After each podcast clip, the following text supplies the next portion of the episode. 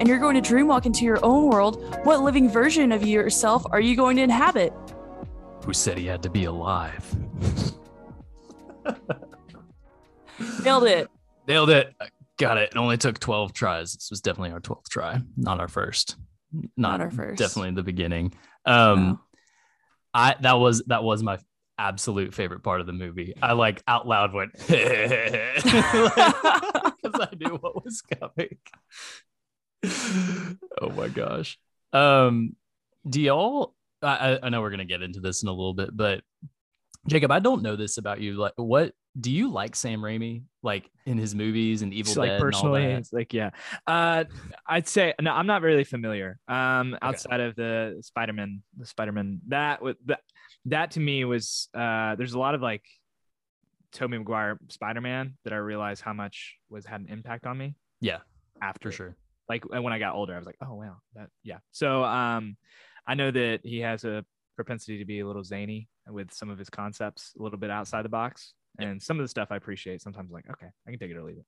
for sure for sure um I, I had the opportunity to work from home on thursday and i was working but i had several movies on in the background and i was able to catch up on three of his that i hadn't seen Mm. um army of darkness the quick and the dead which is like his western that he made with sharon stone in 95 and um the gift that he made with cate blanchett i think in 2002 and it kind of made me appreciate this movie a lot more. Um i know we i know there there are a lot of criticisms going around like many criticisms of this movie going around but Mm.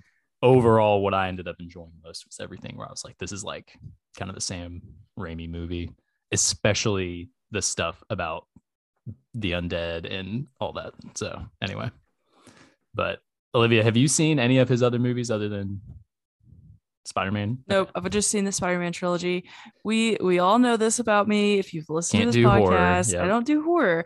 I I you know I love that he and Bruce Campbell are like buds, and he calls him up. Did you see the article where they were talking about Bruce? Bruce it was they were interviewing Bruce Campbell, and they ask him if Sam Raimi just calls him up, and he goes, "Yeah." He calls me up and goes, "Hey baby, I've got a new film coming out." So Sam Raimi calls Bruce Campbell baby, and I just think that's so Nice. sweet.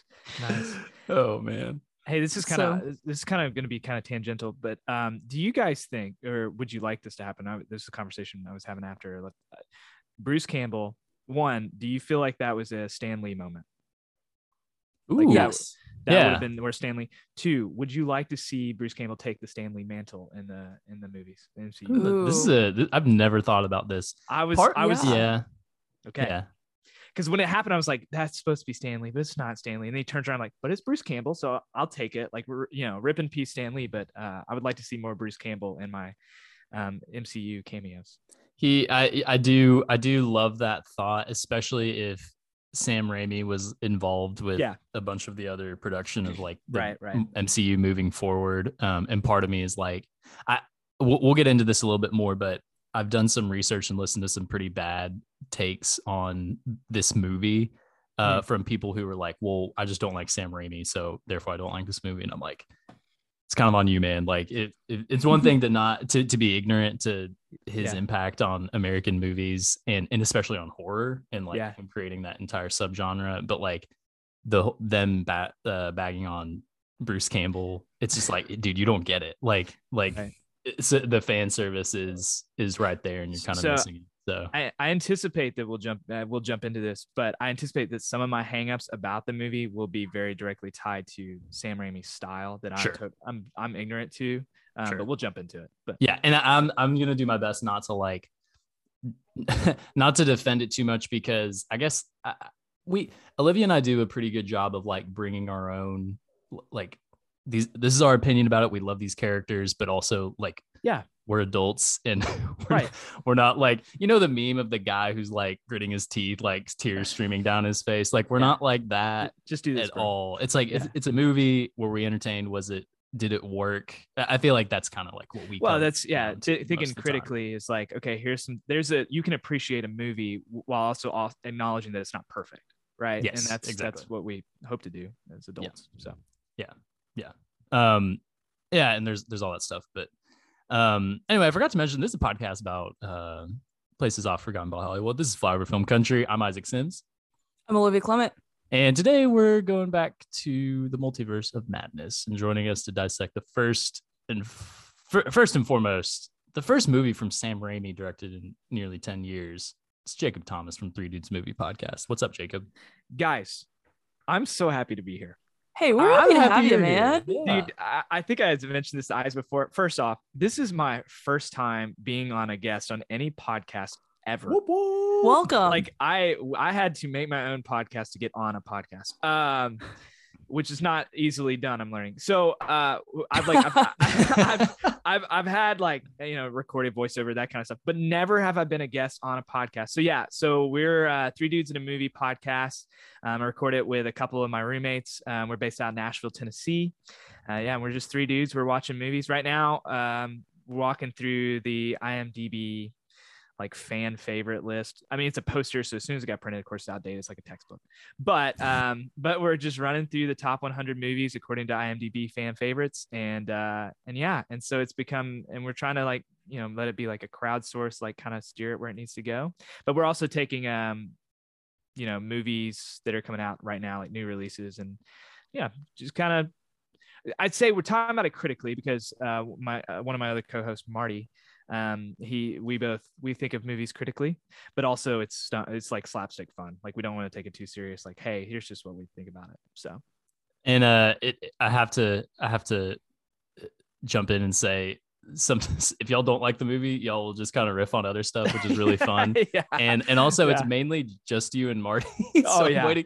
I'm waiting for Yes. like we we renamed our podcast uh, a couple months in because we realized that there was like there's a festival called Flyover Film Show, and Oh, we are yeah, like, yeah. okay, Flyover Film Country is not taken, and it's actually more Right. appropriate. So, Yeah, yeah. but I'm Well- waiting for y'all to be like two and a half dudes Right. Well, we because y'all are like we're three dudes, and you and Marty are going back and forth, and then you're like. Yeah, what's what's the, your third guy's name? Ryan. So it's we like Ryan doesn't like to talk on. Yeah. It's we were originally two. we were two guys. And then one we were like no i want to get ryan to to to contribute a lot more. And two he he does a lot of the legwork behind the scenes. Yes, it's really it's just like a chance to to kind of shine the spot. As much as he hates it shine the spotlight hey he's definitely a part of the a part of the podcast as well if not more so than the rest of us. But i also i want to say with you guys like um just fly over film country i've always loved that concept like the i know you guys are doing the show for what is it three years Yeah, almost almost Yeah. three, I think. and I've always like I've always loved that idea that um, in a spot that's not necessarily Hollywood, it's not you know New York City, some- but it has we have something to say, right? Like I I, I enjoy that quite a bit. So kudos to you guys. You're doing good work. You're doing the Lord's work. All right. So Thanks, man. Thanks, Thank man. you. Coming, coming from a minister for the Lord himself. Yes, so, exactly right. yeah. Well, and you know, places off forgotten by Hollywood, like the multiverse, really critically underlooked by Hollywood these days. So yeah, what's their they problem? they haven't talked about the multiverse in a, in a really long time in There's- Hollywood yeah. at Yeah. all. They're I gotta- starting to though. I got to Start shout out uh uh three dudes in a movie. Um great at, like y'all are y'all are pulling in like as you move through that that list of 100 movies. Yeah. Pulling in like um your thoughts on like recent movies that have come out. Um and Mm-hmm. Yeah. your everything everywhere uh episode is really good. Uh what what did y'all tie that with? The other movie? Um, Three Idiots. Yeah. And, and I didn't know anything about that movie and it made me want to watch it. So really good is really good but yeah um similar in some ways um as as weird as that might sound it's not a multiverse movie but i think a lot of the themes are, are pretty similar if you want to go check absolutely. that out Absolutely. um but yeah everything everywhere all at once man I, I can't go back sorry i don't i know it's not the episode that people tune in for but um i can't stress enough like how much i kind of struggled with the idea of the multiverse and how uh, it's almost simplified that movie kind of made it for me Yep. Mm. Like, it's really accessible for people so yeah It's a better watch it. multiverse movie than this movie that we're discussing. Yeah. I mean, Yeah. that aspect of it, yeah. Yeah. But um, do y'all want to do y'all want to just jump in? Let's Um, just jump right in.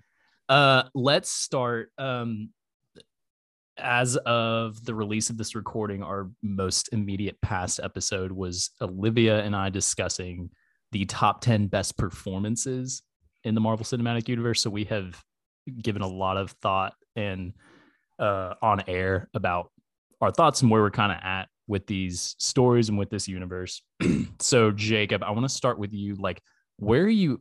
Where are you at with the MCU? What's your attitude right now towards like the TV shows and how? Yeah. Like basically, Marvel's been doing they've been trying a lot of things like TV and different directors. Right. We'll talk about Raimi and bringing him in. Like, what was your attitude going into this, and what was your attitude leaving? Leaving the um, I will say this: this is such an interesting question because um, I, Isaac, we've known each other a bit, so I'm pretty sure I, I might have said things like this uh, to you before. Sure. My my relationship with the MCU um, is I don't want to say tenuous, but it's not something that like I've ever really been sold out for. Um, I was never really a fan of superhero movies growing up. I just they didn't they well they weren't making great ones besides like Spider Man, but um, I didn't really under, I didn't get how much of an emotional grip that the MCU had on me until about halfway through Endgame where I was like, I've never been so excited to watch a movie like this. And that's when I knew I was invested. Yep. Now, um, however, I say tenuous because my relationship with it is like I'm still sold. I'm sold out to the point that I know whatever they produce on the big screen, I'm gonna go see because it's gonna at least be a good movie. It's gonna be at least like a seven, right? Um, now, how that relates specifically to the um, the Marvel Cinematic Universe, the kind of stories, different characters, those kinds of things. Um, I like I know this sounds silly, but I kind of like to keep an arm's length away from it in the way that I want it. I just want to be like the average moviegoer's perspective of what they're producing, what's the content they're producing, specifically on, on the big screen. Um, so going into it, I was kind of hesitant as to I, I don't watch any of the shows. I don't do I, I don't keep up with you know what Disney Plus releasing as of you know last night. Like I don't I just don't do that and um, it, it's uh, part like I said, part of it's just that that investment thing is like I just want to take it for fresh eyes, just normal. Like how would someone who's never watched, you know, Loki or WandaVision or or any of those, you know, Marvel What Ifs, like how would they take this? Um, however, I walked away from this movie, and I'm not gonna lie, guys, think I kind of want to start getting into some of the TV shows, and that says a lot. Ooh, okay, That's okay, saying a lot. Like I was, I was kind of convinced. I was already kind of looking into to Moon Knight but then um but then definitely i was like well now i gotta man i gotta catch up on i gotta see what happened to wandavision so yeah. I, there's a little bit of ignorance for me coming into it as to you know the plot obviously with with what's going on with wanda but um but anyway so i'd say i'm i'm familiar with it i know what's going on i don't i'm not like a i'm an mcu fan like a casual fan um, but coming out of it i was definitely um, kind of making me a little bit more of a believer so to speak so Olivia, I want to want to throw it to you. How how are you feeling? Um, we haven't talked too much about. I, I don't I don't want to spoil uh, Jacob's impression of of Moon Knight. So, but you and I you and I have talked about the finale of Moon Knight and how it was a, it was a little bit of a letdown for both of mm-hmm. us. So, kind of yeah. where are you at since we last talked about this? Man, okay. Um, I think I'm just it's always just again this is i think what i've been saying since eternals came out is like okay what's the next how does this all tie in? What's the next thing? And it's i'm kind of over that i think. Yep. Like i'm getting closer and closer to being over that. But i mean they're still entertaining they're still fun. It's just uh, i think i'm just kind of getting a little little tired of it and i think also i need to just I'm not going out of my way to read any like fan theories or anything, but whenever I I see stuff on like Twitter, I'll I'll read the tweet or whatever. And I think it's it's leading me to be disappointed in in things like I I wasn't so a lot of people were disappointed with with some of the the cameos or the lack of maybe cameos in this movie uh which that didn't bother me as much. I think that I am just trying to figure out like how are they going to tie everything in and like but that just feels exhausting. I think I'm just getting to the point where I'm a little exhausted with all of it. Yep. Uh I I will say that I think that this was really interesting and I, I was excited to see how they were gonna talk about Wanda's story. Uh I did walk away with this from this movie and go, I I like Doctor Strange a little more now. Ooh, which okay. I didn't love him. He was fine. And I like right. Benedict Cumberbatch. Yeah. But I think we talked about this before. He's just the the like medical version of of Tony Stark. Yep. You know, he's super arrogant. He's he's yeah. Kind of he's a jerk a lot. He's super selfish. Yeah. And even even after he kind of goes through his his first movie, you see you see and Christine says this throughout the entire movie, he has to hold, be the one holding the knife. And then now, now you understand after watching the movie, I'm like, now I understand why you have to be the one holding the knife. Uh, and we'll we'll talk about that later, I'm sure. So I I did walk away from this liking Doctor Strange a little more. Yep yeah. I- So Well, I, and sorry if I may butt in just for a second, kind of Sure. back Go up, ahead. Libby, what you what you talked about. I I did feel as someone who, like I said, is not all the way bought in. I did feel that there was um because I went with some people who were you know all caught up, and I did feel that sort of as, as an outsider looking in, um that tension between like okay this was fun, but also there's a little bit of MCU fatigue here. yeah, Like I was I was picking up those vibes. So that is something that um like I said, I'm not in a spot. I'm like I still got stuff to watch, but um yeah, like talking to um some of the guys I was watching it with, they they definitely felt that way. Kind of that that Yeah. Yeah, and I was I was talking with one of my friends as we were walking to our car last night. Uh I he he's like, "Are they they just going to keep making movie? Are they going to have Right. to do a hard reset like they like yeah, which is what they do in the comics, right? Like they do a hard reset. I, I asked the same thing. Yeah and so because and I I think I saw this on Twitter too where someone was like, "Is it going to be year 2072 and everyone's going to have to watch all this stuff in order to understand what's happening?" Like, Uh-huh. how long are we going to do this? And I'm probably going to upset some Marvel fanboys by saying that. Please do. Golly. But the I X-Men- mean, Yeah, really. Like, how long are we going to do this? Yeah, So, for the next I- 40 years. Yeah. yeah. I don't know. That's, I think that's where I'm at. And like, I say that, but I'm still going to keep watching stuff Oh, because you know you are. Yeah. I, yeah, I'm invested at this point. I want to see what happens next, which is so annoying to me. It's like this internal conflict of like, I'm so tired of this, but also I've, I'm so f- invested. This is the 28th Marvel movie. Uh, Yes. 28.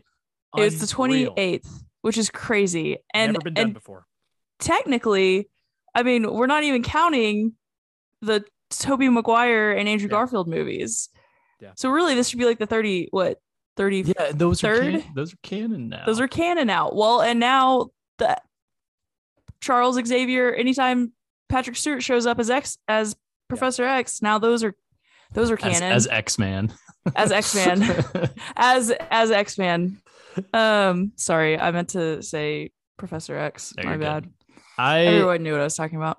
I think um I, uh, so I'm hearing like MCU fatigue kind of casual. Well, Jacob, I think that I, I think that your response is really interesting because when I left the theater last night, I'm kind of I'm kind of nerding out about the Raimi stuff because that's Okay. the stuff that about Yeah. this movie that was the that kind of redeemed it for me. Okay. Um, and I feel like th- I I just think that there's gonna be there's gonna be half the population that's gonna be like, oh, cool, sweet, next one's coming. Uh, some are gonna be like really mad and like, oh, whatever, I'm done with this. Like this Right. wasn't that good because this we'll get into it some more. This story doesn't make a lot of sense. Um, No. you can tell that there's definitely a first half, second half. Like first half is like So let me get pretty- this straight. pretty bad. Like it's it the first half is pretty bad. And then the second half, it kind of picks up speed and you're like, oh, this is they're doing new things. The camera's Mhm. never done this stuff. Like editing had like that all, all that stuff, like the filmmaking aspect, I think saves this movie for me. Yeah. Um, and makes it really something objectively unique in Mhm. the MCU canon. But I think the, the there will be, and I, I hadn't thought about this. Um, there will be people like you, Jacob, who were like, you know what, I want to like catch up on this stuff. Yeah, like, I'm and I hadn't thought about that before. Interested in the spectacle of it. Sure. and and, sure. and here's what makes the difficulty when every time one of these movies releases you can't talk about the movie that just released without considering the spectacle that is the mcu Yep. like Mhm. it's it's never been done before and you have to give it its props for that however i do feel like as we're entering into a spot where it's like okay it was very unified concentrated vision now we're in a spot where we're given a little more creative freedom a little bit for the directors for the character Mhm. development that kind of thing well you you've you've gathered an entire the wide mass audience you gathered literally the entire world uh, certainly the, the the country but now as you're making these a little more stylized a little more um, personal to the director that kind of thing well then you're going to start splintering some people who are like well i'm i'm not really a big fan of this one but i'm kind of a fan of that one but then i have to watch all of them to keep up with it so it is kind of fascinating the, the push and pull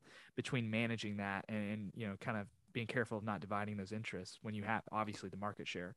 Absolutely, because and Olivia, I know you have a thought. Or real quick, I just want to share one of the guys that I saw the movie with. I was nerding out about the Raimi Yeah. stuff, and he just goes, "Well, I mean, like, I f- I kind of feel after this movie that it just doesn't matter. Like, it's it's lost its steam for me, and which I thought was a really interesting response. That like it, he was he's more of a casual moviegoer, and he was like, I mean, all that like all the Illuminati stuff was all lost on him, and he was like, I think that I really think that phases one through three captured that sort of really magical touch of like here are the characters you're seeing a lot of them on the screen for the first time and also this is accessible Yeah, to exactly. the casual moviegoer and it culminates in just the incredible one two of Infinity War and Endgame which objectively like I do think work very well as as as a one part two part like on Yeah. their own like they are Yeah. they have a bunch of really incredible storytelling um Well, and you peaked, Yeah. and you know you know it. Like there's Yeah, no yeah, yeah, it's yeah. downhill from here. There's no there's no way. Everybody has to acknowledge that that was the peak. Yeah. yeah. But still good stuff. Yeah. Um. So so going back to kind of what Jacob was saying of like everyone is watching this and it like the whole world is watching this except for the countries in which the movies have been banned in. But outside of that, outside of that part of the But they country or want to the watch world, it. They want to watch they it. they do want to watch it, right? do wanna. Like they're pirating like- it somehow yeah, I'm sure Oh, they yeah. are. so I think that this would be a really cool opportunity for Marvel to allow these different directors to really like show off their craft. I, and I think that Sam Raimi was able to do that. I think I think whenever like like Chloe Zhao did Eternals, I think that didn't show off her her craft or her her ability as a director Mm. because it was there was I think there was a lot of studio interference, right? Okay. And I feel like that was a big swing and a miss for for Marvel to to interfere so much with with her ability as a director because she's so good, she's so talented. And then you know they we see and this this is a this feels like a very what I've gathered as a very Sam Raimi movie. And it's cool. It's different. I- really liked it. Like there, there's some things I was like okay that's like the transitions kind of felt almost like a little Star Wars esque like PowerPoint transitions See, but lo- I, I, loved really it. liked Oh, it man. I have Like, so was- much to say about that, but we're, I'm not gonna do it. We'll it was kind of sure it was I mean it felt kind of cheesy but also it's a superhero movie Yeah. Well, like to- does it have to be super serious all the time No. to your point I, I think that and i haven't thought about this that much but it's interesting because i think that it i i think and what i've gathered from research is that it'll be surprising if some of those eternals characters show up again or if there's an eternals 2 i don't think there will be uh based on the response to that movie Did but I watch think- it. Don't care.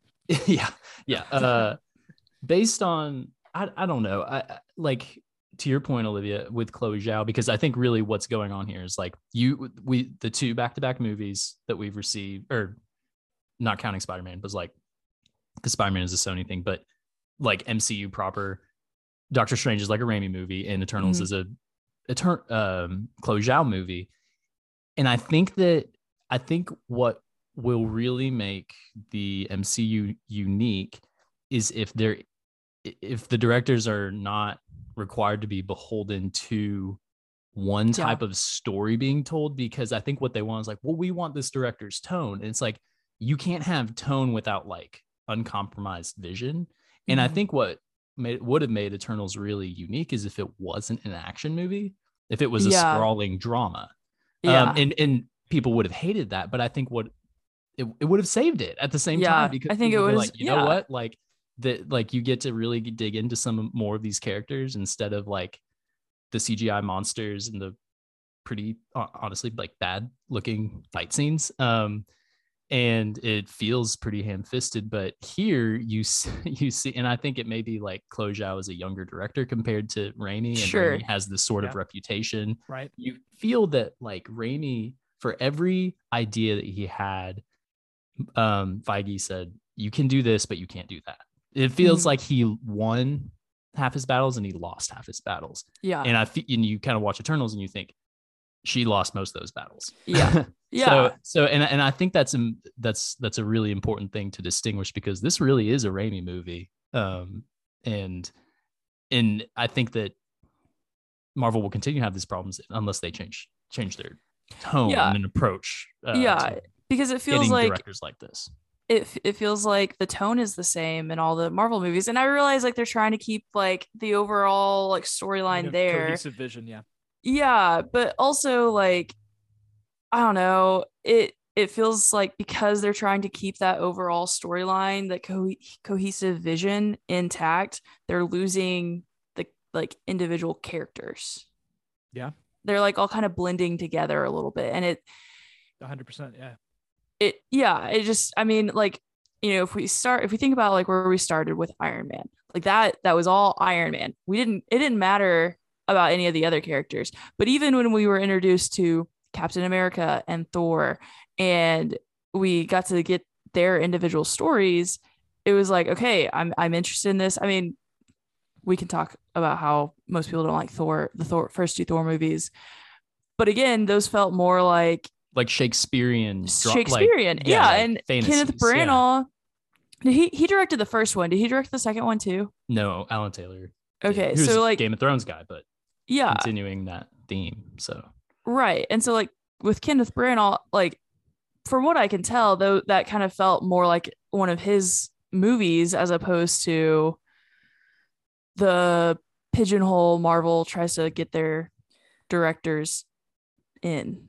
yep. Yeah. So Uh, well, I'll say this. I think it's a dynamic of the entire MCU. I I, I think I recognized this when Captain Marvel. Um, what what was um director's Boden name? and, Boden and Fleck. Yeah, Yeah. they're like a pair. What- Okay, so there was like a. This wasn't their sophomore, but it was like their. It was like it was. yeah, they were like they were like um, pretty new. Yeah, and definitely indie.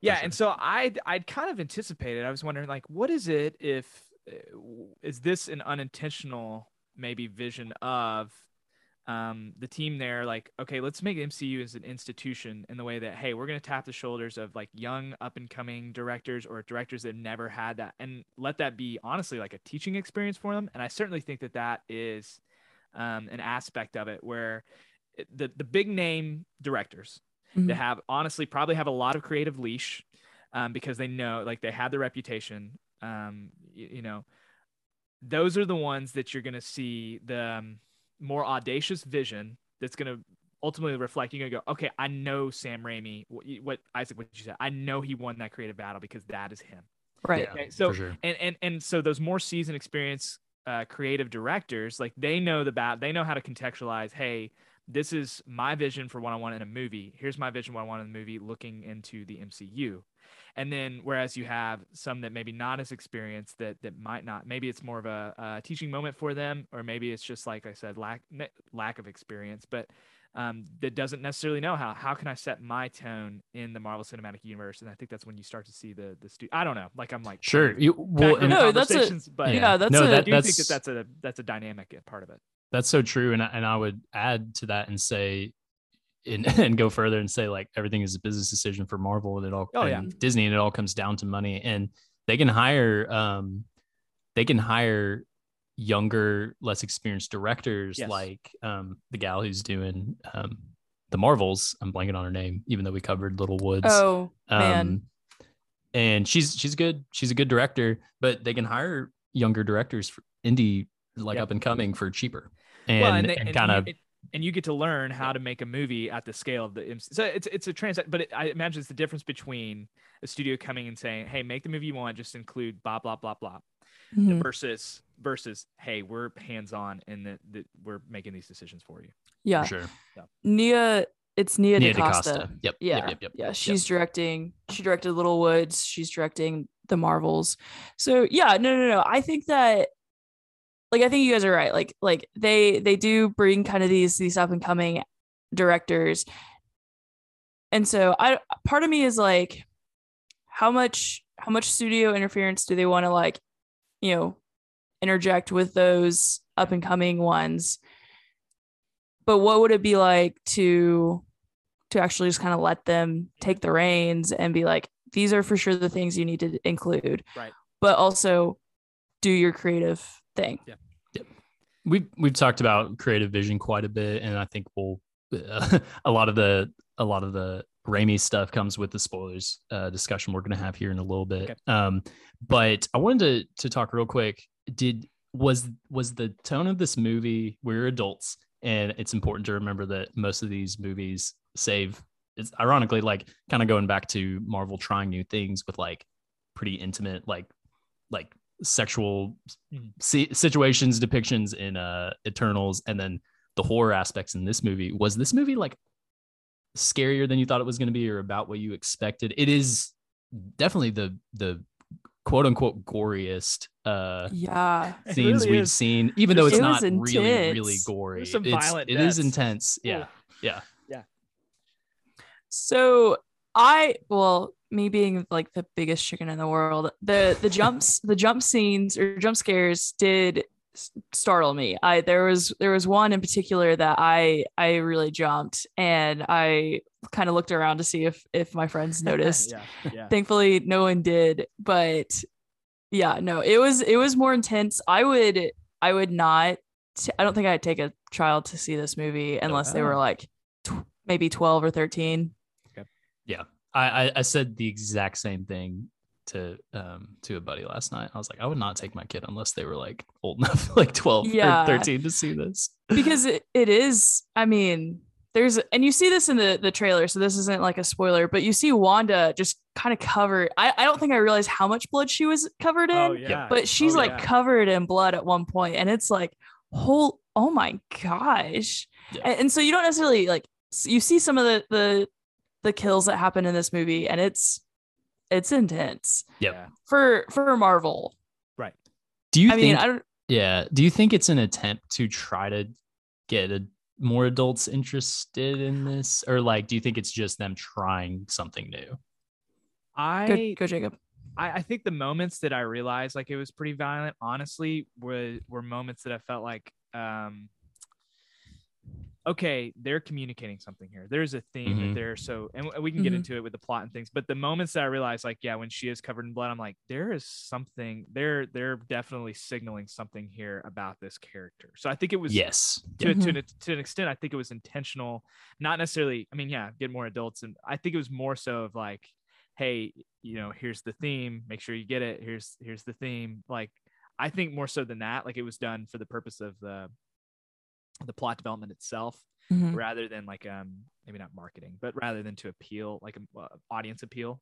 Um, so Yeah, gotcha. Um, speaking of Wanda and, and Olivia, I want to ask you because you're you really love I I love I like I liked WandaVision. I think you liked it a little bit more than me, but Mhm. you do get a lot of character development from uh f- from Elizabeth Olsen's character, and Elizabeth Olsen is really good in this movie. Mhm. Crazy thing is, WandaVision was supposed to come out after Doctor Strange, and they pivoted to TV because of the pandemic. Um, and so I don't want to get into all that. There's some great, great um, other podcasts that I could recommend um, based on that. But a, a complaint is that Wanda is kind of switched around in this movie, and re, some would say like regressed on her development in from WandaVision from where we last saw her, and that it's kind of like a hysterical woman trope, like break, like her Breaking Mm. Bad in this movie. mm, What what do you think about that? Or have you thought about that much or do you disagree with that take? before before I answer that question, I want to follow up something that Jacob was talking about about like what the like with all the blood, like what the the theme of that. I also this is just a thought. I there's no way to know this. I wonder too if they're stepping up the kind of goriness of this to build up to like Blade. And, and like Whoa, that's a maybe maybe because because a lot of people are like make Blade rated R. Don't make it a PG 13 one. yeah. A- and I saw where this movie got like like a hard PG-13 in like the UK. Like whatever the the UK version of PG-13 is, they got that got a hard PG-13. Well, it's a Uh, little which- bloody. It's a little bloody, isn't it? It's Tuesday, isn't it? so uh so I wonder if if they're trying to amp up this to Yeah. set the stage for Blade, which would be really cool. I would Yeah, I for would love that. and maybe That's a and maybe thought. like a little bit of something for everyone. Maybe not trying to like necessarily appeal to a new audience, but like, hey, if you want this, you can go find it Yeah. here and like test yeah. the waters. Yeah, Testing exactly. the waters. yeah yeah so that's just a thought Okay. going back to so so going back to the character arc of wanda i i can see where where people are like the hysterical woman also i think i hate i hate people describing women as as hysterical because i think it's sexist but It's a misogynistic term. In a Well, I think I think a lot of those people are the people who like they don't want a they think it's wrong that a woman is portrayed that way. But, Well, I think yeah, like, yeah, I get I get what you're saying. the. I feel like in a way, it's like the right way to use that word, like what it means and what they're insinuating and saying Yes. that. Like, Mhm. yeah, So, okay. So we see, okay. Sorry, I, I'm trying to gather my thoughts and say them coherently because I feel like I, yeah. So, good. Jacob, I'm going to slightly spoil, spoil WandaVision for you.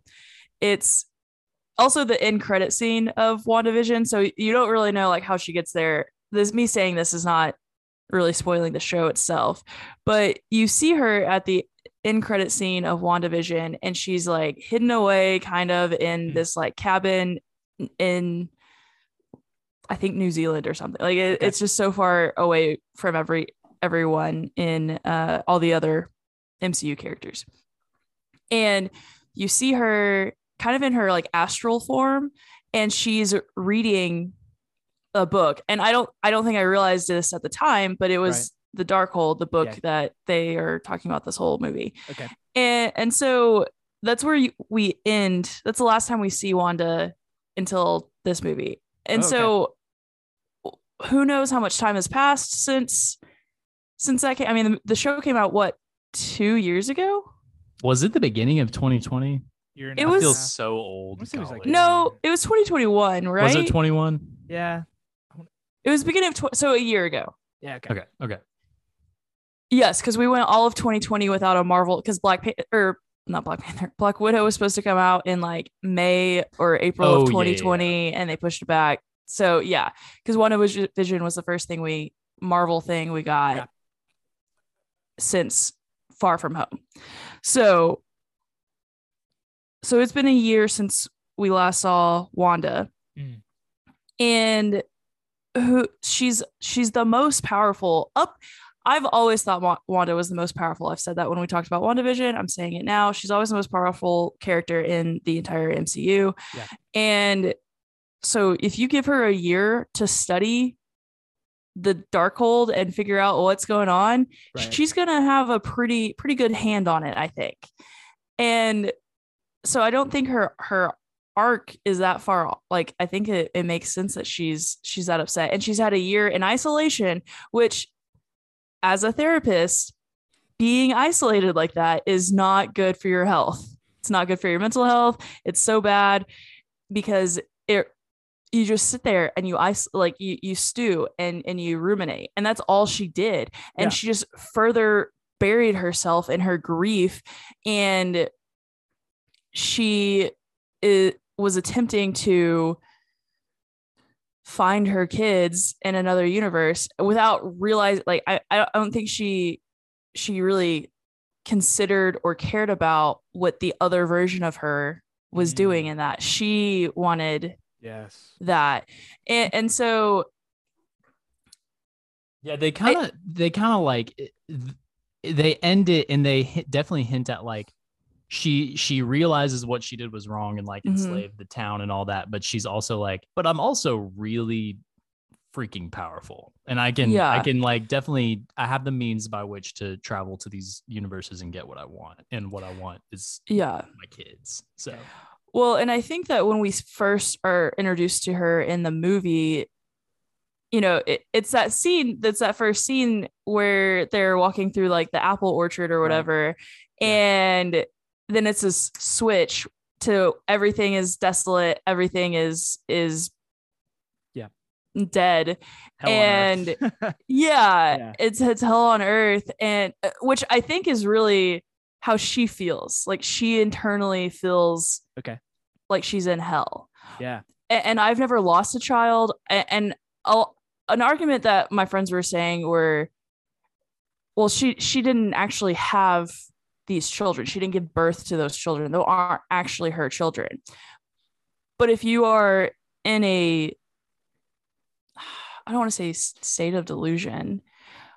Well, and she can But- see all these other versions of herself. yeah, all the other um, versions of her have these children. So and if she's having dreams with the children, if dreams feel very real sometimes, right? Like I mean, we will wake up from the dream where we feel like we're about to like land after falling off a cliff, right? It feels Right. real. And so she dreams that she has these kids. It feels very real to her. And so of course she feels like she's lost her kids. Even even even if they she didn't actually give birth to these kids. So I I think it's just this horrible, awful, heavy state of grief she's in. Yeah. And no one again, she has been through so much trauma.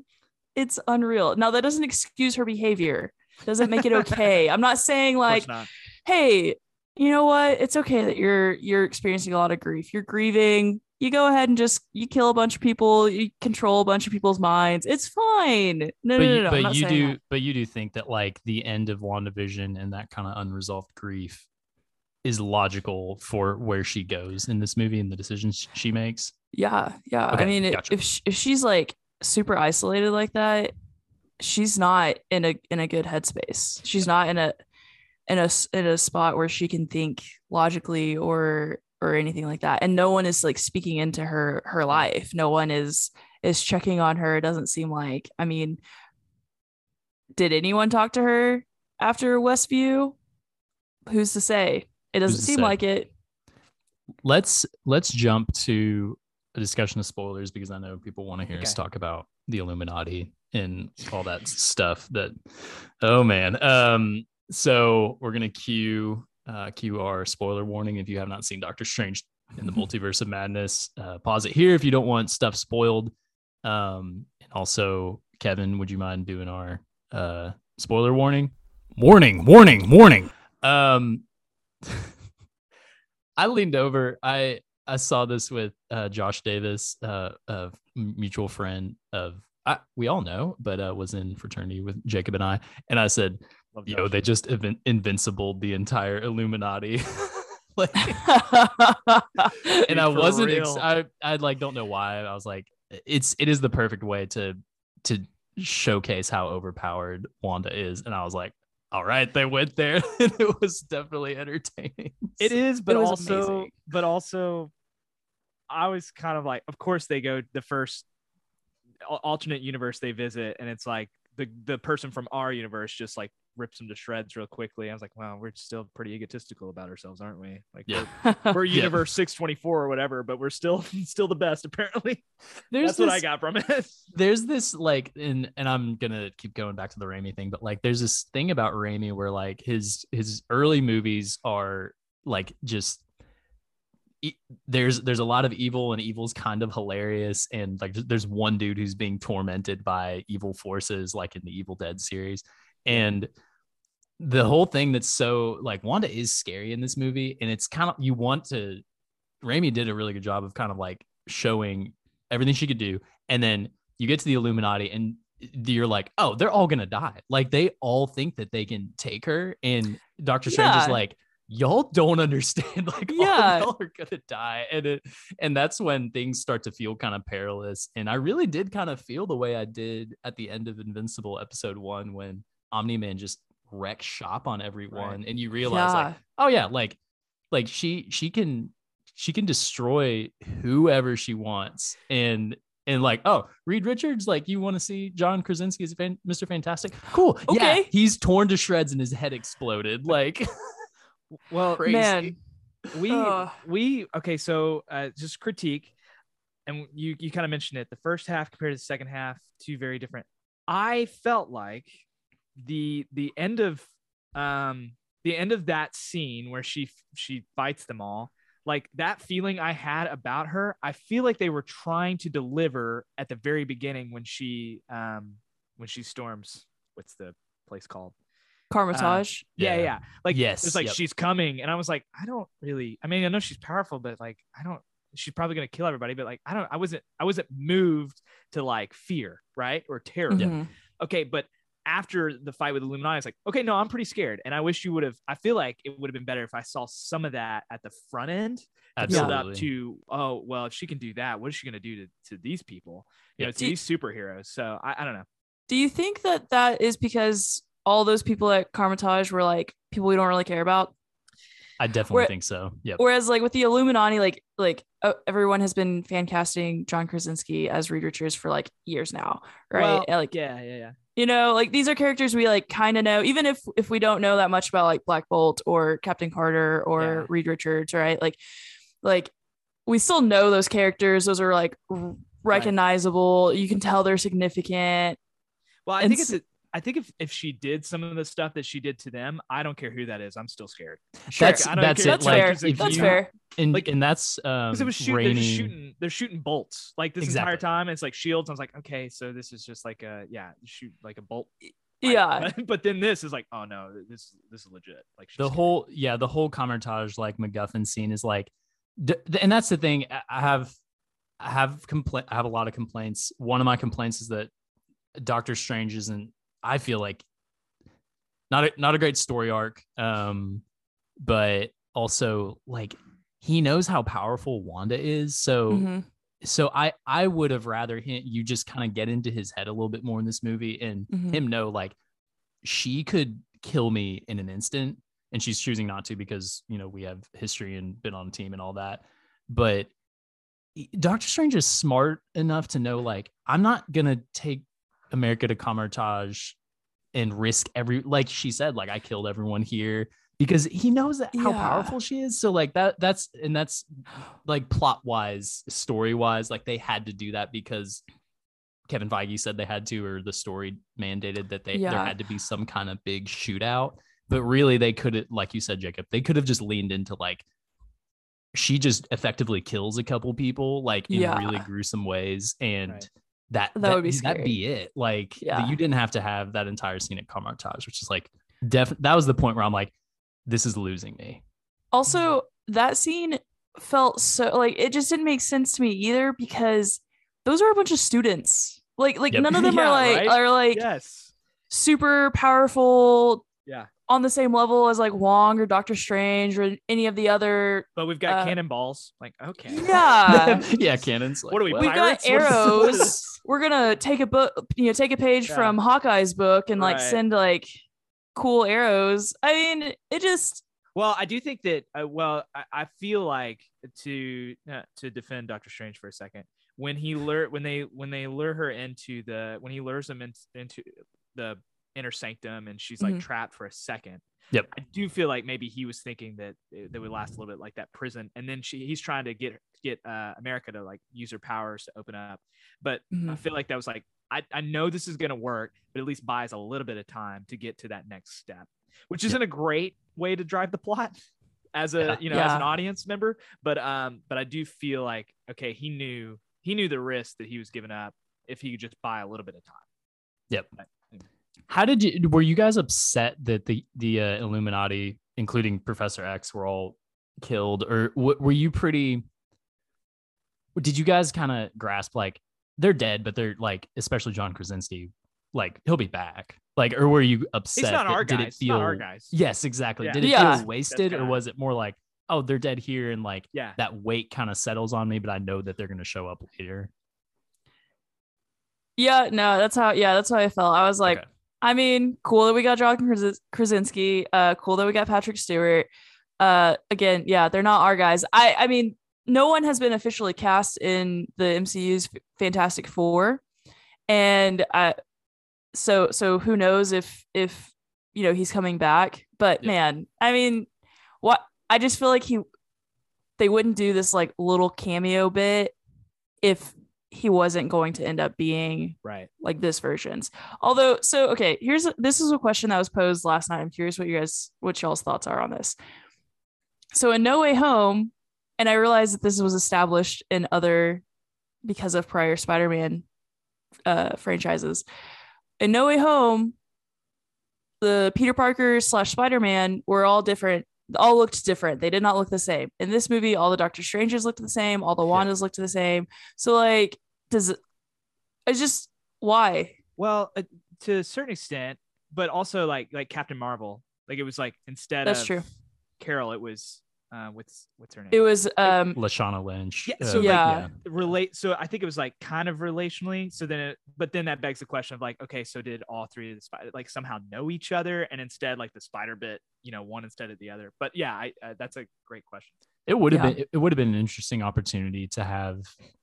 I think I think it is cool that Benedict Cumberbatch got to. I'm assuming that he was wearing either pros, some prosthetics and then the rest of his zombie form Mhm. was like CG. But I do I do appreciate that he got to like put on a different costume and play a different version. But it would have been an interest. It's it is an interesting proposition. Like, what if they had brought in like like what if they had paid Joaquin Phoenix like three Oh, yeah, million dollars and he shows galore. up? Yeah, yeah, Yeah. that would have Yeah. been interesting if he was Doctor Strange and he shows Yeah. up. Like, yeah, that's an interesting. thought. um follow-up question i have we talk about that that universe in which the illuminati is no longer there.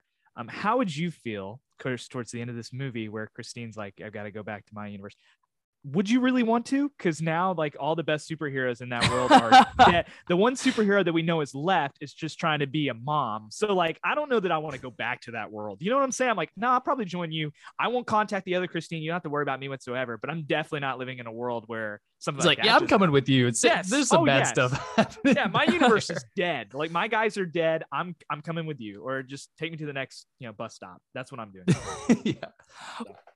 Yeah. Well, and also we never actually see her officially go back. So like That's true. it kind of like begs the question: Did they did they leave her there?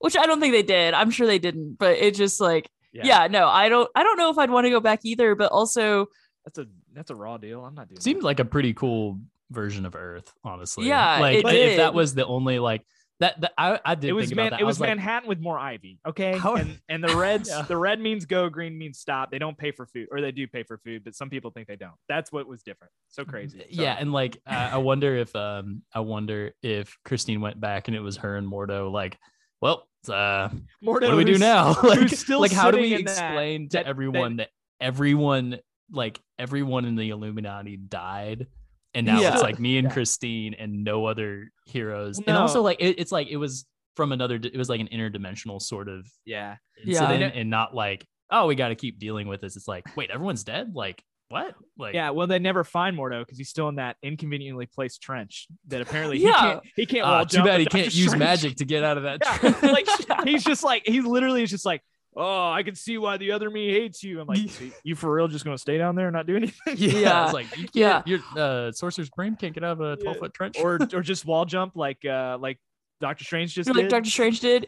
Also, I feel like okay, that fight between the two of them. I realized it was trying to like get at like unresolved stuff from the la- like between the oh their- yeah, yeah, yeah. those for sure. characters in the last one. I get that. I understand that. It felt so unnecessary because I'm thinking they're like all all of the other Illuminati members are literally getting their Yeah. their brains like blown up. Right. I feel like this little like He's like, we got a boat. pissing contest Yeah. is like what are you talking about? We- unnecessary. Congress, just- is, Congress is still in session. Like, no, it's not. It's yeah. an Yeah, emergency. yeah.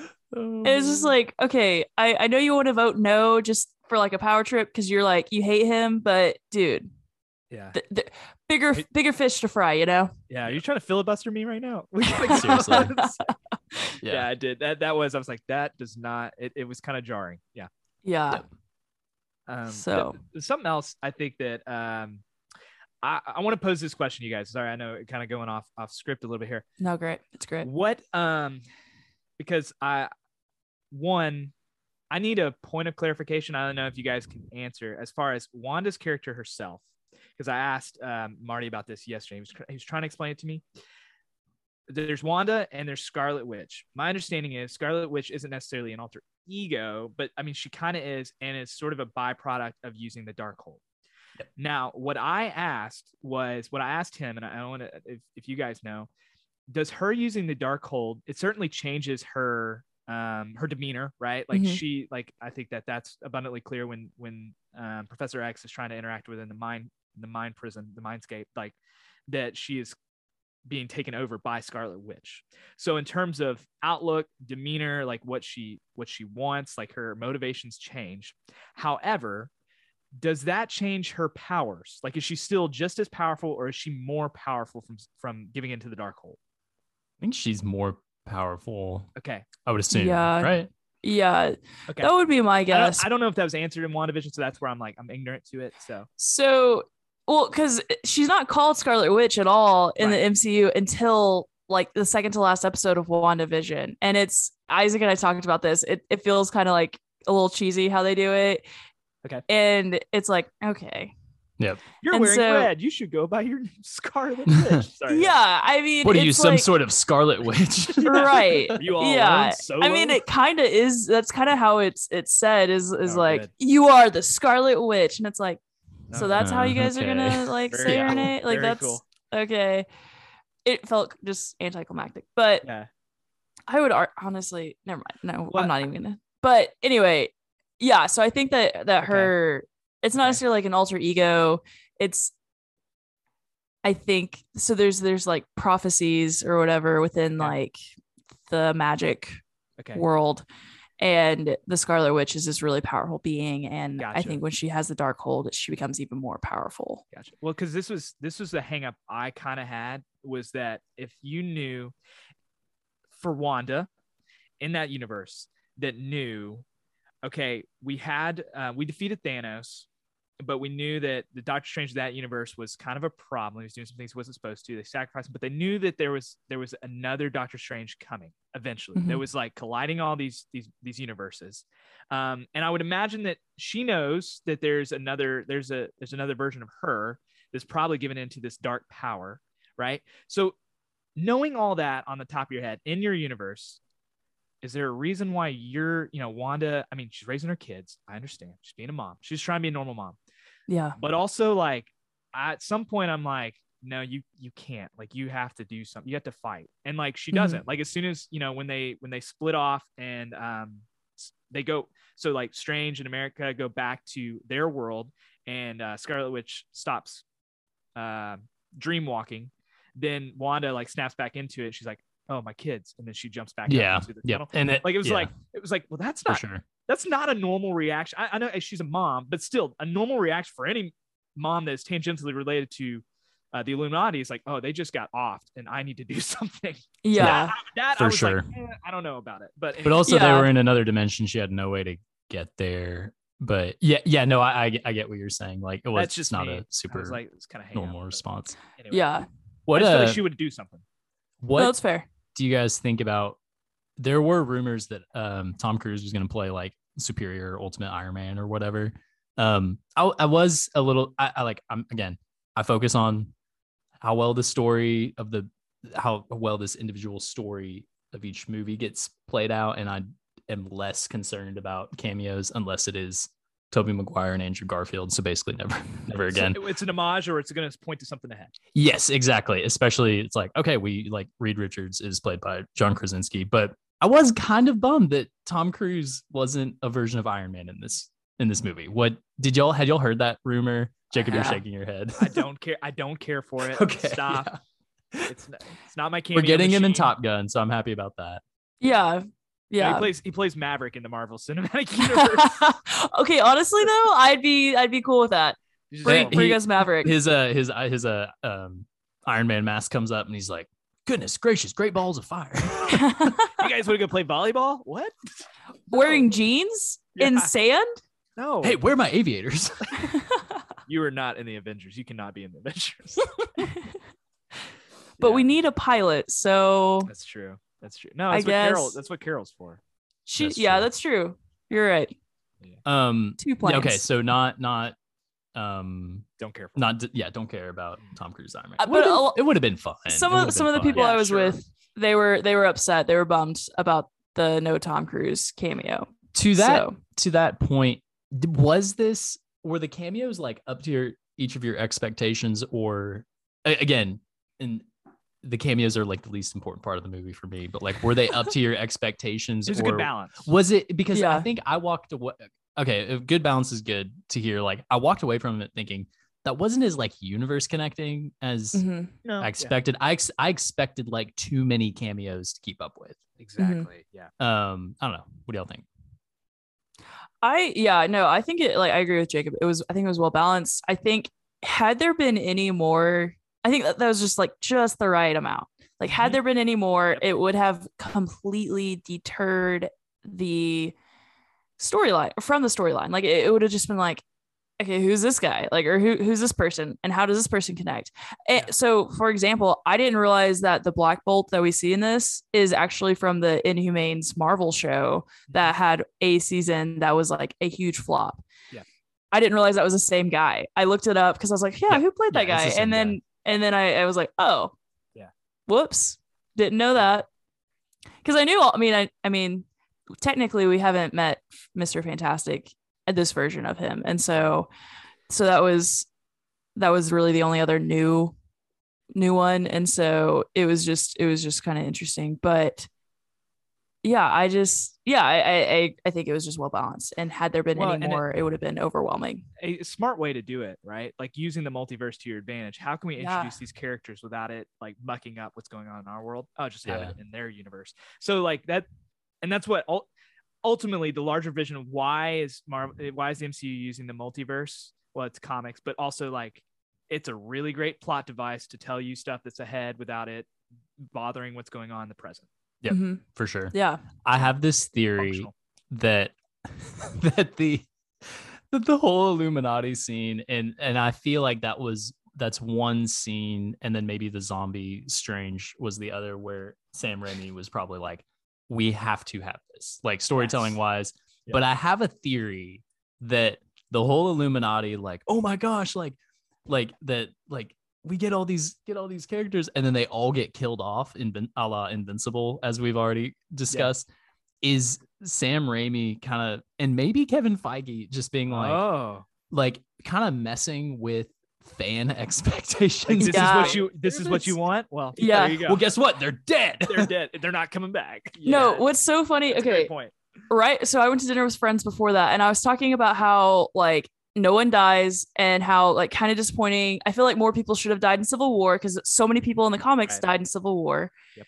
In that storyline and then also i feel like more people should have died in endgame just to like raise the stakes a little bit and then and then we walk into this movie and the entire illuminati dies like Yep. all of them are dead and it's like gruesome Yeah. and one of my friends goes are you a prophet or like you got what you wished for Yeah, are you Yeah. happy now? yeah and I loved, I kind of, I don't know if I loved it, but I liked the nod where Captain Carter goes, "Oh, I can do this all day," and then immediately dies. Yep. Oh man. Like, also horrible way to die. I can't Yeah. imagine. oh man Oh, man. when that happened and you see the bloody shield, oh, That's what. I, well, when it happened, I was like, they didn't just do that, and then you see the Yeah. shield, like, oh, they did that. Okay. yeah. Yeah. um, The I- well yeah really kind of like metaphor for um british colonialism if you think about it All right, just Isaac, kidding I'll let, I'll let you think about it. You think about it. You think about it. Um, no I i'm kidding i'm kidding no, yeah, I do. I do like the idea of Sam Raimi being like, "What about What like Kevin? Like him because if you remember, Kevin Feige like kind of came up underneath Raimi, and I feel like that's one reason why Raimi gets such a big thumbprint on this movie. Um, Right. And, and I can imagine Kevin Feige like explaining everything to him after he had signed his contract, and Yeah. he's like, "Yeah, no, okay, so like I can have Bruce Campbell in in a cameo. Okay, cool." Yeah. What the hell are you talking about? Like, what is this like fan cert like connect? I'm not like I'm not Be gonna sure you hit all these because yeah, and then him being like, tweeted. in fact, like I also like on uh page nine thousand and four of my contract, Yeah. um, there there's a mandate that I can kill off a bunch of like fan favorite superhero because like I just can, and I'm Yeah. Sam Raimi, and I love the idea of him just being like, "Hmm, no, we're gonna like mess mess with this. It's like I love the way you demonstrated Scarlet Witch's powers, how powerful and invincible she is by killing off the characters. Like, no, I just did that to kill your expectations. yeah, Oh, got it. exactly. it was just a fun thing. Yeah, it was a pa- passion project for me. Yeah. Got it. he Yeah. it's it's been funny if you watch interviews with Raimi, he's kind of been soft like in advance apologizing for Oh, parts really? of this movie kind of being like, "Ah, I did what I could. Like, mm, no, I That's- didn't finish WandaVision. Like, ah, That's like, I- yeah. So I kind of, I just love that attitude. I love, um, so the whole like Evil Dead for for both of y'all because I know you haven't seen him. Like I said, it's like Bruce Campbell just being tormented by zombies the whole time, and they're comic. it- It's comic, but it's all there's a gruesome element to it. Um, and the scene where, as I said, my favorite, absolute favorite part of the movie when uh Doctor Strange is, is dream walking and he inhabits the dead version of Defender Strange.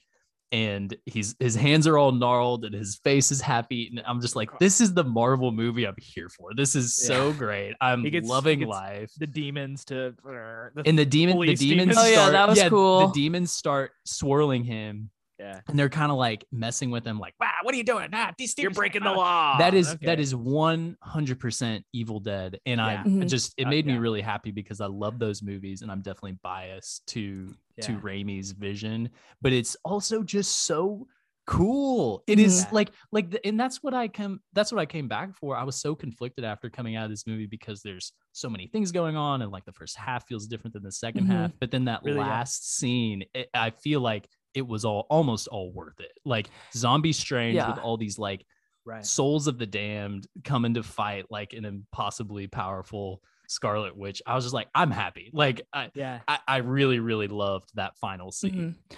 I okay, Isaac. I I'm, I was gonna ask you this question. The scene where the the demon or whatever like starts to attack Christine and she like somehow catches it Yes. somehow and it like the camera is just like on her and it's like super shaky. Yes. Is that a Sam Raimi like trademark? Yes. Okay, Yes. okay, So- that's and what I thought. that was the other thing. All the camera work, all the stuff like when um uh Mordo gives them the tea and kind of drugs them and the cam the, Yeah. the, the whole The, like, like, waviness. wavy- Waves, Yeah. all like here's the thing it is so it, it's not easy to do that things it's not easy to execute like a shot where rachel mcadams is screaming kind of holding the camera Yeah. but marvel doesn't do stuff like that No. it's it's really inventive like it's so it, it's not simple but it it takes a certain level of like just basic creativity with the camera Right. and you see so much of that in this movie and Yeah.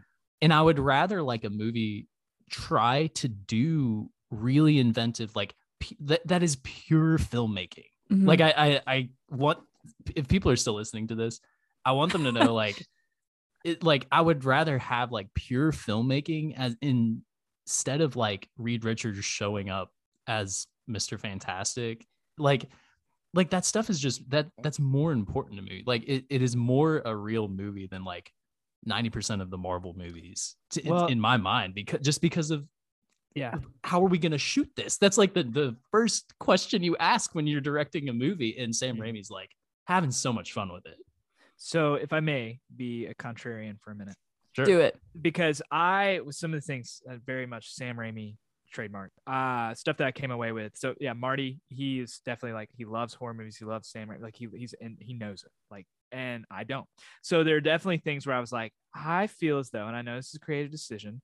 I feel as though some of the camera work, some of the stylistic choices, some of the you know like the meditations, the seances, and the and, you know like the it would overlapping the scenes, and then in the middle of the screen pops up one of the like it's a it's a headshot in the middle of all. I was like, I'm Yeah. not, dude. I'm in the funky music. I'm like, I'm not about this. Uh huh. It kind of reminds me of like an early 2000s, like late 90s, like kind of psychedelic film. And he turned, Yeah. yeah, yeah, it's Sam Raimi, right? So like Yes. and and and so okay got that but here's some, the the thing that um taking mcu as a whole and specifically looking at the the first whatever say first half the beginning of the mcu early mcu versus like now when i originally started to get into it one of the things that i just had to reconcile with myself is that the typical style of uh, marvel movies is never going to be something that i'm going to completely drive, jive with like Sure. there's just like every time for every problem they just pull up some blue screen and tap in the keypad and then use like the face thing for the face recognition all this Mhm. technology i'm Right, like right, this right. isn't like this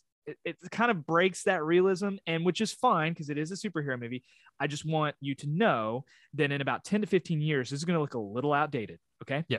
so the first half the mcu they're kind of dating themselves Sure. you go to, then you go to the second half, like where it is okay. We'll, we'll do a little bit more stylistic choices, kind of like let them. Um, I say it's like Black Widow is definitely emphasis on style. There's certain style and tone that they want to run Mhm. away with. I think there's something with this, and it feels like the last three or four movies that they've done that with.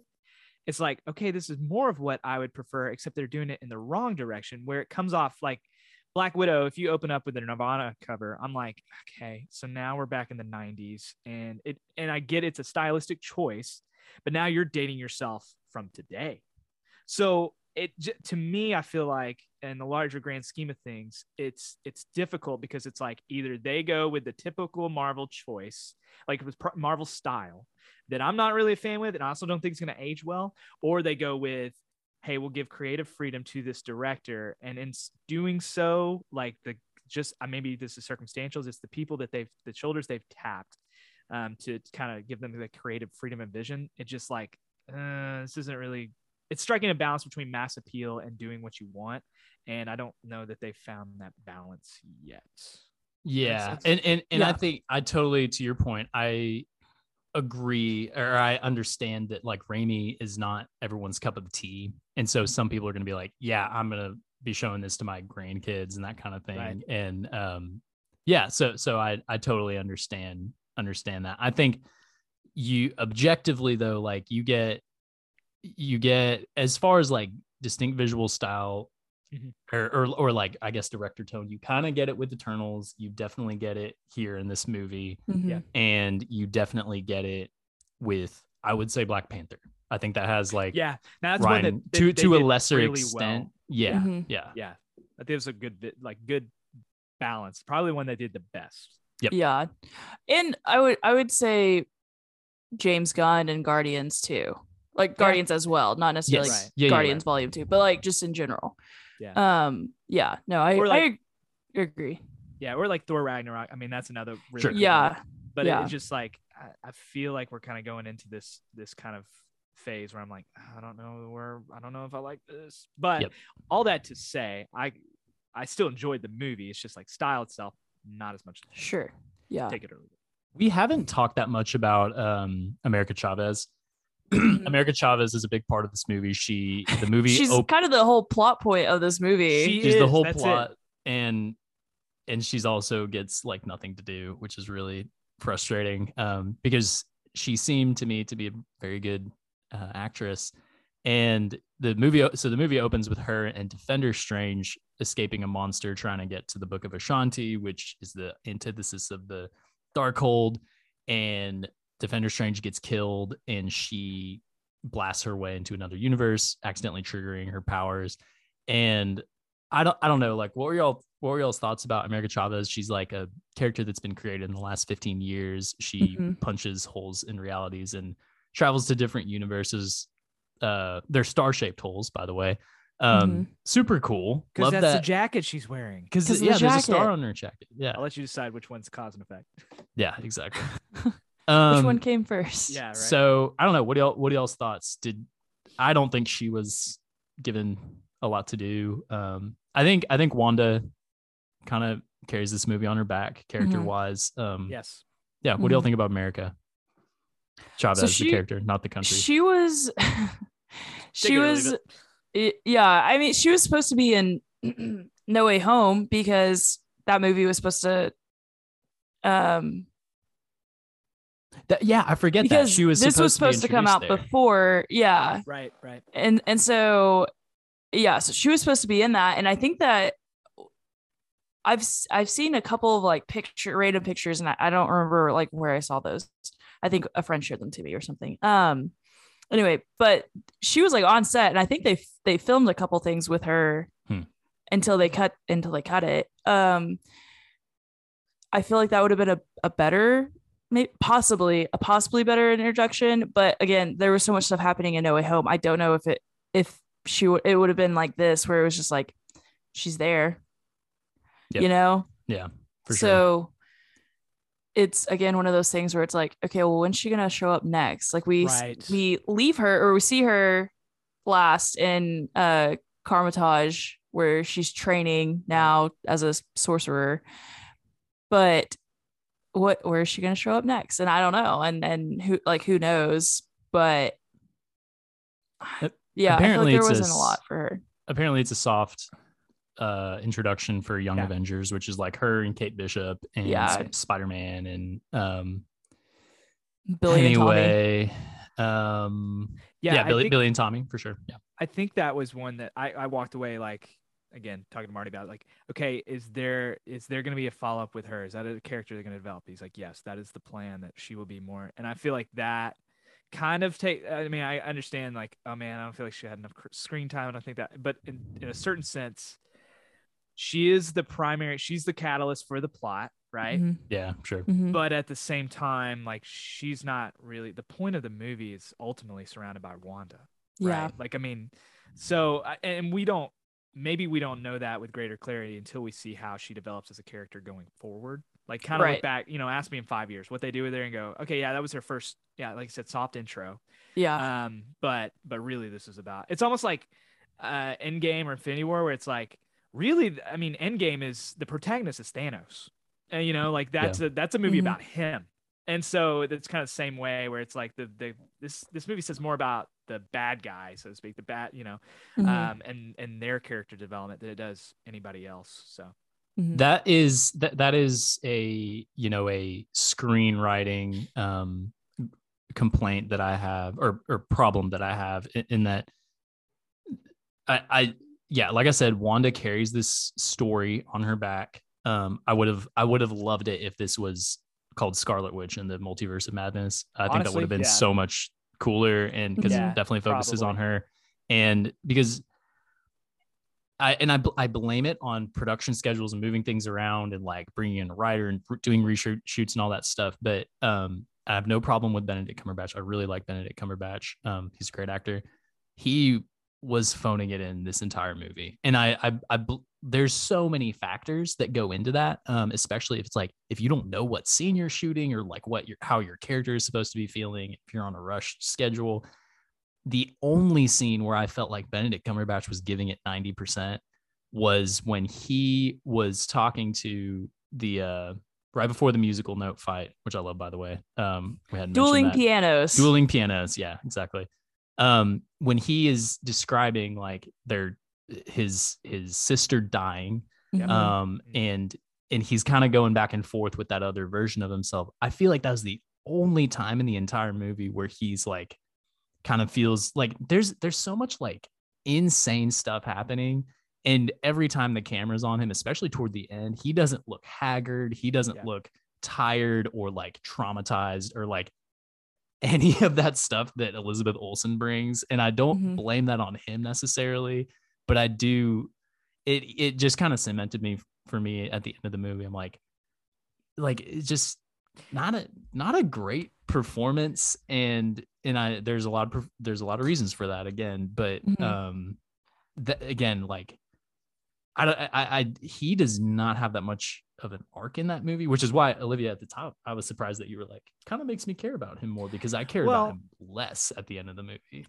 I think he does have a character arc, but the way that he is portrayed, it gives you the impression that he doesn't. Sure. Like, I think I think he does. I think he does show more sides of himself of himself. The problem is when he does, it's not really emotive. It's not over the top. Like, oh, he is feeling this way, but you know that he is. Mhm. Like, so I, I and also I'm like, man, it, it's kind of it's Benedict Cumberbatch. Like, it's kind of his character, and it is also like to to your point about it's not all on him. Like, there is Sure. definitely some some tone.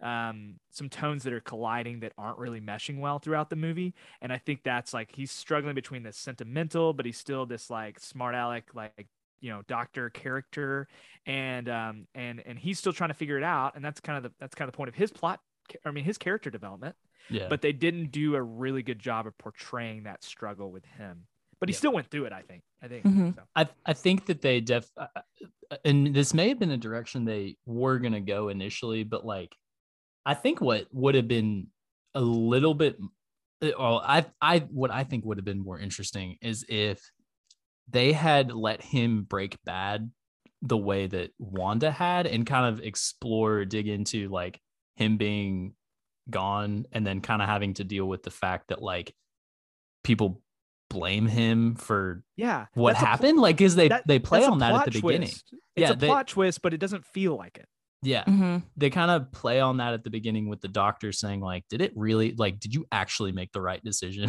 and and that's There kind was of no like a- other way. there's a real Yes. that's a really interesting moral quandary with him trying to like have to just deal with that like and kind of live with that and be kind of messed Yeah. up in the head because who wouldn't like if you experience that and you're like i literally had no other choice and like all these people died and like tony died like that that if they had kind of dug into how he was messed up and how he kind of like sought a magical Well- solution I, that Yeah. would have been that's the movie i wish we could have seen that would have i feel like done more interesting stuff with his character but that's neither here nor there or at least reckon with the fact that he learns that in other universes he is actually more of a villain than Thanos himself is. Like, Yes. let's wrestle wrestle with that. Oh Because- because you see that with the the version of him where black bolt ends up killing him like yeah, hey you you dug into this and you did what you had to and and we we had to kill you because you were getting too Well, John dangerous like John super Krasinski interesting says that. super He's- interesting He yeah. says that he's like Thanos wasn't the bad guy for us. It, it was you. And like, and, in, and instead of that instead of that having like an an impact on him as a character and kind of like yeah. continue his arc he's like hmm well i'm not like that i'm moral and y'all are I- stupid for this for not I would never me do seriously Yeah, like it's just not it does like yeah, yeah. whatever whatever Yeah, you didn't you, you didn't feel that in the audience for sure. Like I, I just I was like, oh, that's interesting. How are we going to develop that plot or that theme? No, we didn't. it's like hmm, all of y'all are stupid like Yeah. so um what what else guys charlize theron shows up in one of Yeah. the post-credit scenes right. he has a, a third eye at the very end i kind of like that that the movie ends with him kind of being like ah and the Darkhold like Yeah. the Darkhold has affected him and he has the third eye i think that's like why not that's cool it's a cool Yeah. like Raimi ending so So this is a question one of my friends brought up, and I I want to hear what your what your y'all's thoughts are on this. Um, so my friend was like, "What if that wasn't actually like at the end? What if that wasn't like Earth six one six's Doctor Strange? It was the other one that was tossed out the window because he." I mean, it looks like he died, but also the eye pops open and scares the crap out of Christine. And so, it, I mean, it probably isn't, but like, wouldn't that be kind of cool theory. Yeah.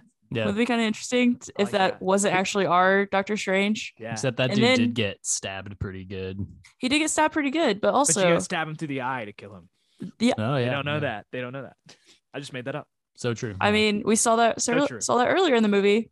And also, as we know, just because someone looks like they've been stabbed a lot does not mean they are dead.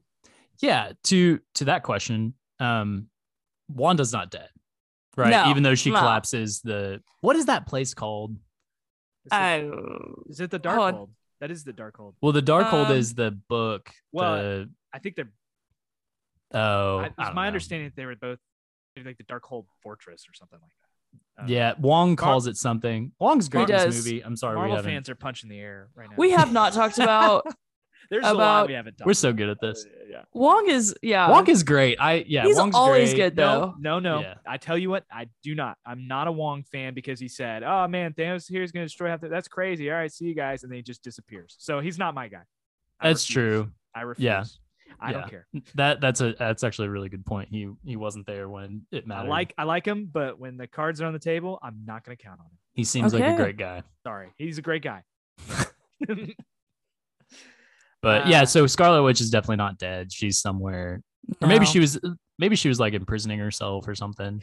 I uh, Um, sorry, we talking about. I, I will say this, and we don't have time to discuss it, but I anticipate like what uh, people are like. Why don't you talk about this? Because it is, um, some of the themes of what Wanda goes through, some of the messaging in that, like the tension between Wanda and Scarlet Witch. Also, I thought it was interesting. I don't know if this is coincidence, but what are the the things that they message about? Like motherhood and things, and releasing Man. it on Mother's Day weekend. Okay, ooh. very interesting Yeah. choice. Very interesting. I'm sure it was just a coincidence, but someone's got to check the calendar because I don't know that I'd be okay with doing that. I think if somebody just went like, "We sure this is what we want to say on Mother's Day weekend," oh, we don't have time to discuss it fully, but that is something that is very prevalent in this movie. Yep, yep. Okay, I can't find what it's called, but I do think that that's a, a very interesting thought, Jacob, that I hadn't thought about. Also. I I would just like to say while we're talking about symbolic gestures here. Wanda is literally burying herself in her shame. Like at the end of the Oh. movie, she is so overcome by by grief, but also shame for what she has done, for how far she has taken everything, that she literally buries herself in her shame. And it's just like, man, that mm. is is tough. Yeah, that's rough. That's It rough. is rough. and you know shame shame is different from guilt because guilt is saying i did something bad. Shame is saying i am bad. And sh- i she views herself as a monster. Yeah. and, and you know doctor like you know we see strange say this to her like you're not a monster. I don't think that about you. You're doing bad things though. Yeah. and and so so he's i think he he i would have loved for that to have played out a little bit more i think. But i don't know Yeah, I think Yeah. again going back to just the um the lack of cohesion with the tones, where it's like, man, there's some heavy things they're saying here, but then Doctor Strange side, it's like eh, you're handling it with kid gloves. It feels so. Yes. Yep. Anyway, Yep. Totally agree. yeah Um, what else, guys? Uh oh, in the in the so the post post credit scene. What did y'all think about that? loved it. Lo- I'm so Great. glad you liked it. I was like, Yeah. that's so dumb. Yeah. We waited all this time. It's so dumb. Yeah. I love it. It's Yeah. but it's so fun the way he, again again. I feel like Raimi's just making fun of these people. Like It's it's, finally. it's like it's like it's literally like Ferris Bueller's Day Off. Like yeah. it's Hey, over. still Go here? home. Like Go home. yeah, What are you doing? What are you still doing here? yeah. It's over. The yeah that is and i don't know if this would interest you but like bruce campbell is a great is a great actor and he um in evil dead him like like he gets possessed and his hand starts like he, his hand gets bitten by a Oh yeah, dead yeah. eye at one point and it starts trying to like kill him and stuff so he's literally like getting punched in the face in the evil dead movies Oh, but it is like slapstick comedy yes, and it is really incredible and um, That's clever. Olivia, I'll watch it with you sometime and uh, Okay. kind of take the take the fear the fear out of it because it's mo- like both those movies are mostly just like ho- like more comedy than horror for sure. Mhm. Um, Yeah. but that but I just want to say like for those of for people who haven't seen Evil Dead and that might that interest you, this sort of like Chaplin esque uh, slapstick comedy with one dude just doing insane stuff the entire movie Yeah. it is it- like the post credit scene alludes to everything that he was doing in Evil Dead, which I And man, absolutely love. And that's a part that's a developing part of the MCU that I really love is their ability to just like take a moment, pay homage, do allusions to other movies like that. You know, a, a general audience member may never know, but there's that there's those Easter eggs. You're like, man, that is just cool that they they were able to. do. Yep. you know? Yeah. Anyway, So, um, all right. Any other any final thoughts? I feel like we covered a lot of good stuff. Uh, Jacob, thanks for thanks for coming on. This was a lot of fun. brother. Yeah. Oh my yeah gosh, I had thanks for a time. coming Thank you. Everybody, go uh go check out Three Dudes in a Movie podcast. What what uh, episode are y'all doing next, Jacob? Actually, this one. Oh, nice, Um, nice. the the stuff I just talked about that we don't have time to talk, talk about. Come on over. We'll be talking about it. Uh, no, we'll be so we'll be releasing that. We're recording tomorrow. We'll be releasing it. Um, I guess like as of recording, it'll be. Um, I don't know when this will air, but um, that Monday. Uh, and then we also are going to be recording. I don't know if you guys have plans, but uh, the Northman. We will be. Oh, Ooh, yeah, we'll I want to see it. We will be discussing the Northman. So uh, Excellent. the Norse guy. So yeah, that uh, keep a keep an eye out for that if you don't mind. Um, subscribe, leave a review. You know, follow us on Instagram. Should have the handle, but you can find us three dudes in movie. I think it's like three dudes movie cast. Anyway, Perfect. Perfect. Loved the Northman. I'll be checking out that episode for sure. So yeah. thank you for listening. This episode this episode was not produced by Walter because he's on vacation, but we are gonna have it up. Walter, thanks for all the other work you do on our podcast. Our music is by Gordon Jocks. Our artwork is by Macy Lummis. Jacob, thanks so much for being here. And our next episode, Olivia, I believe is going to be everything everywhere all at once, if I'm not mistaken. yes yeah It's gonna be a that lot will of be fun. our next episode it's gonna be great All right. Y'all take care and uh who said they had to be alive?